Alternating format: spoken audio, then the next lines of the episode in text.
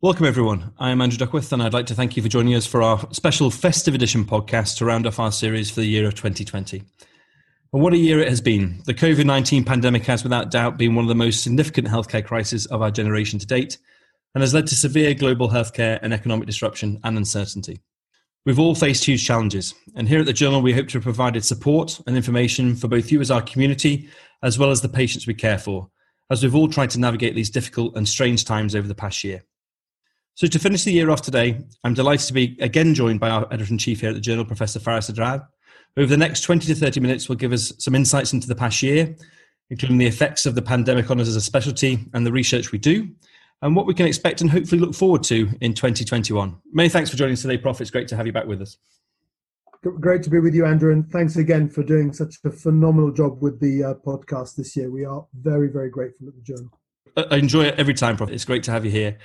So, Prophet, just looking at the uh, the year as a whole, as we said, it's been a been a very difficult year for our healthcare system, for the world in general, and our specialty, and also for our team here at the Journal. What do you feel have been the biggest challenges, and, and how have we sort of faced those and, and adapted over the past year? You know, I mean, I think starting with the Journal, you know, we have a, an outstanding team at the Journal, from particularly the publishing and the management team, but also our editorial board, and then you know, a wider community. And, you know, it's been a, a huge stress for everybody at a personal level, worrying about themselves, worrying about their families, and adjusting to a different way of working. And our team has been phenomenal in that, you know, the process, the work at the journal has gone on seamlessly, even though everyone has transitioned to working from home. There have been no face to face meetings. We've created a virtual environment where we've worked extremely hard, and the, the production team and you know Emma Vodden, Richard Hollingworth have got everybody in a great cultural space. They're all working very hard. And to compound all of that, because of COVID and people perhaps not operating as much or not being in clinic as much, we've seen a huge increase in the number of papers. So, you know, this year with f- first time submissions and then resubmissions, we will have processed over 3,000 papers. So the core team has worked phenomenally hard. And, you know, I need to thank them, and I, I, do regularly. But I think at this time of year, a huge thanks goes out to all of them, and also to all our specialty editors and board members who've really carried the weight of the workload with the journal. And in spite of everyone's uncertainty and you know not knowing what's going to happen as we move forward. No, absolutely, Prof. And like I say, it's just been a, phenomenal amount of submissions. And would you say with with that, Prof, we've discussed it before, but has, do you think the quality has gone up because you know we've had so much research come through? Do you think we're maybe rejecting things that we wouldn't have done in the past because we've had so many submissions? So, you know, I think that's a, that's a great question. We've tried not to change the level of the bar, but I think you're right. We've accepted more than we would normally accept, so our acceptance percentage has stayed the same Mm-hmm. So you'll find the issues in the, in early 2021 slightly bigger than normal because we've had more good material. But you know, a couple of other things have happened. I think one of the, the big drives during my time as editor has been to push towards more methodologically sound work. And nationally and internationally, we're seeing better quality research in trauma and orthopedics, be that RCTs or better looks at big data or more robust cohort studies we are seeing better research coming through across the specialties, which is fantastic. So I think that's raised the pressure to accept more. And we, we've also had the bonus of the arrival and growth in 2020 of Bone and Joint Open, our gold open access sister journal, which has really just only started in January, yet now is well established and has allowed us to uh, find a home for those methodologically sound papers that are worthy of publication but just don't fit in the BJJ. So it's been great to put those there, uh, to put a whole load of protocols uh, in there as well, some systematic reviews, and also uh, put a whole load of COVID work there during the year. I mean, it has really been an, an, amazing year for the BJO, hasn't it? I mean, I think when we all started, we had high hopes for it, but I think it, would be fair to say, I'm sure you'd agree, it's surpassed our expectations, really, hasn't it, in many ways? Oh, without doubt. So we started in January. We will, by the end of this year, have published more than 107 papers, I think. And, and these are all methodologically sound papers or papers that are very topical and of good interest to our readership. It's got really a rising interest on the web. good altmetric scores, and it's now on PubMed. It's indexed, Yeah. which is great for the you know our uh, authors who've submitted, had them accepted. Now they find their papers are on PubMed already within a few months. I think that's tremendous. So it's been a lot of hard work in the background from editorial team. I should flag up that Alex Liddle's now joined me as a specialty editor, helping out with BJO. So I'm grateful for his help. But again, the publishing team has supported us strongly, and I hope our readers are enjoying reading BJO as well as BJJ. Absolutely, Prof. And I think, like you say, I think particularly at the beginning of the year, it was a really good outlet for, and, and, a, and a fast outlet to get some of our COVID related research out that we were receiving. But if we go on to sort of COVID research from where we were back in maybe March, April time, how's that developed? How, your role as editor, how, how have you seen that develop over the past year? And what do you feel like the, maybe the key messages have been and, and where, where do we need to go if we need to go next? Yeah, I mean, it's like any journey that is bumpy and unpredictable.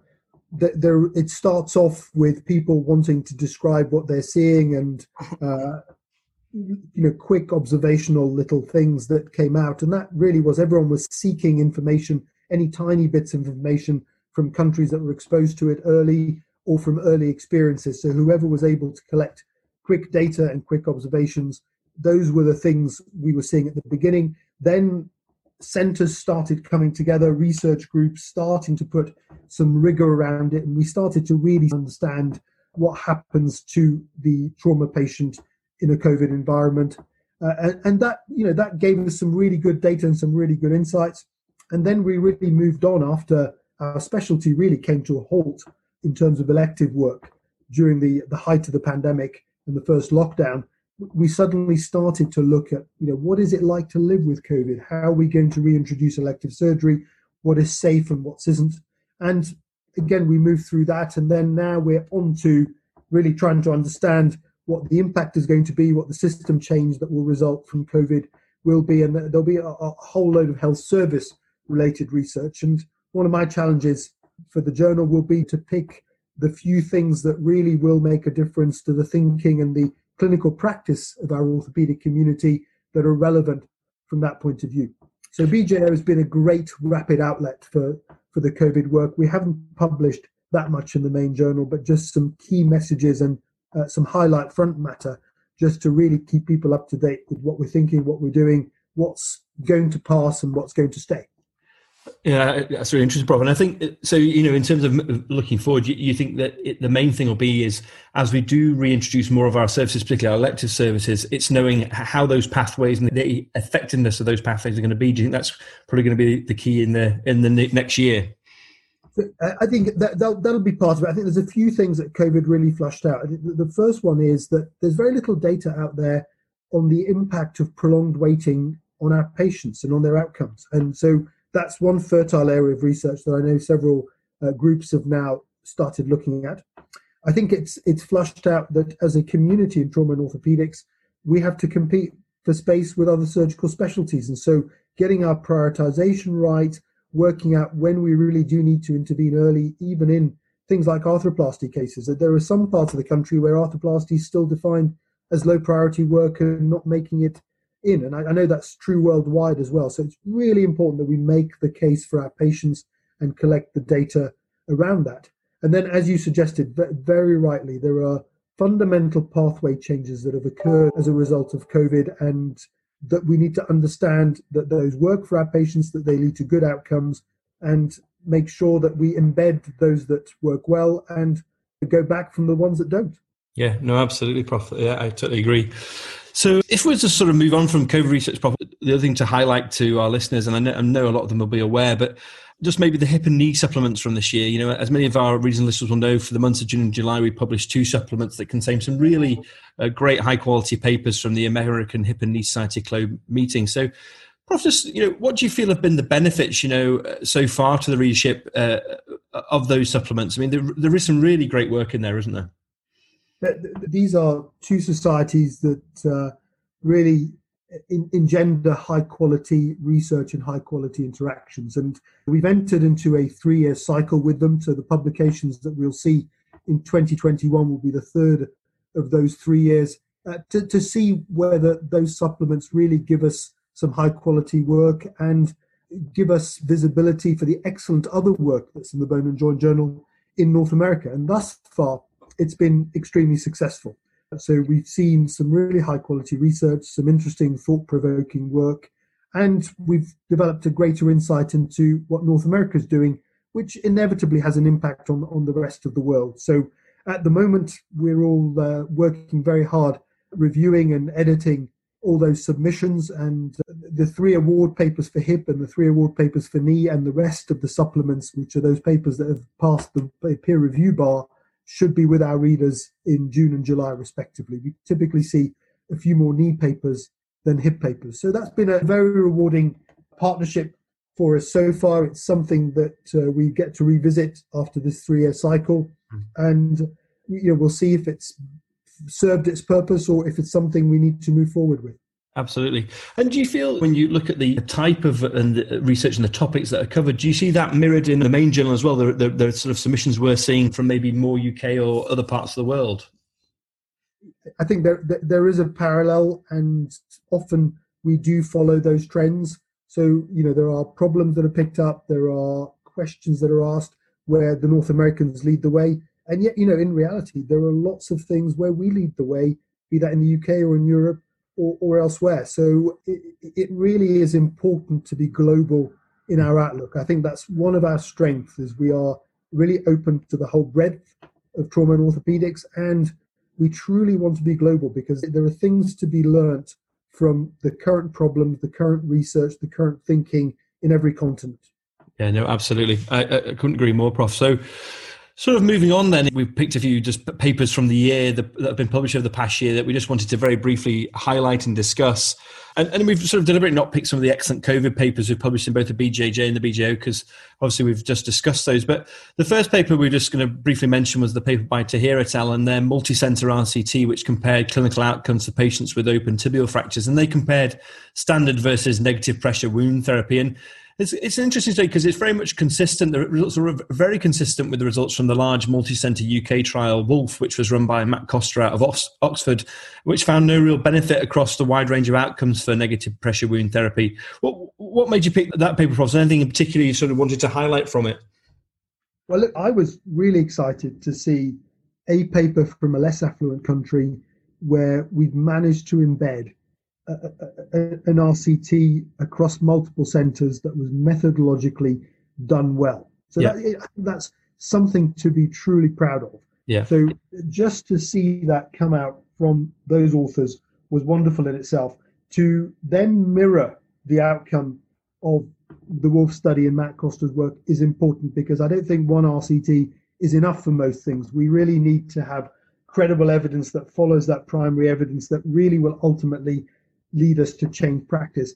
And, and here we are, we've got two RCTs that are going against what surgeons and industry are are pushing for. So, so I think this is really important to take seriously, and it's a good example that you can execute good quality RCTs wherever you are in the world, and, yeah. and that you know that's something as a journal that we are pushing for. And, and you know what? I think we're pushing North America. We've raised the bar. North America is going to have to follow with good quality, methodologically sound RCT. So I congratulate these authors. I think they've done a wonderful job. No, I couldn't agree more, Prof. And I think, like you say, it's a very methodologically sound, well-run trial.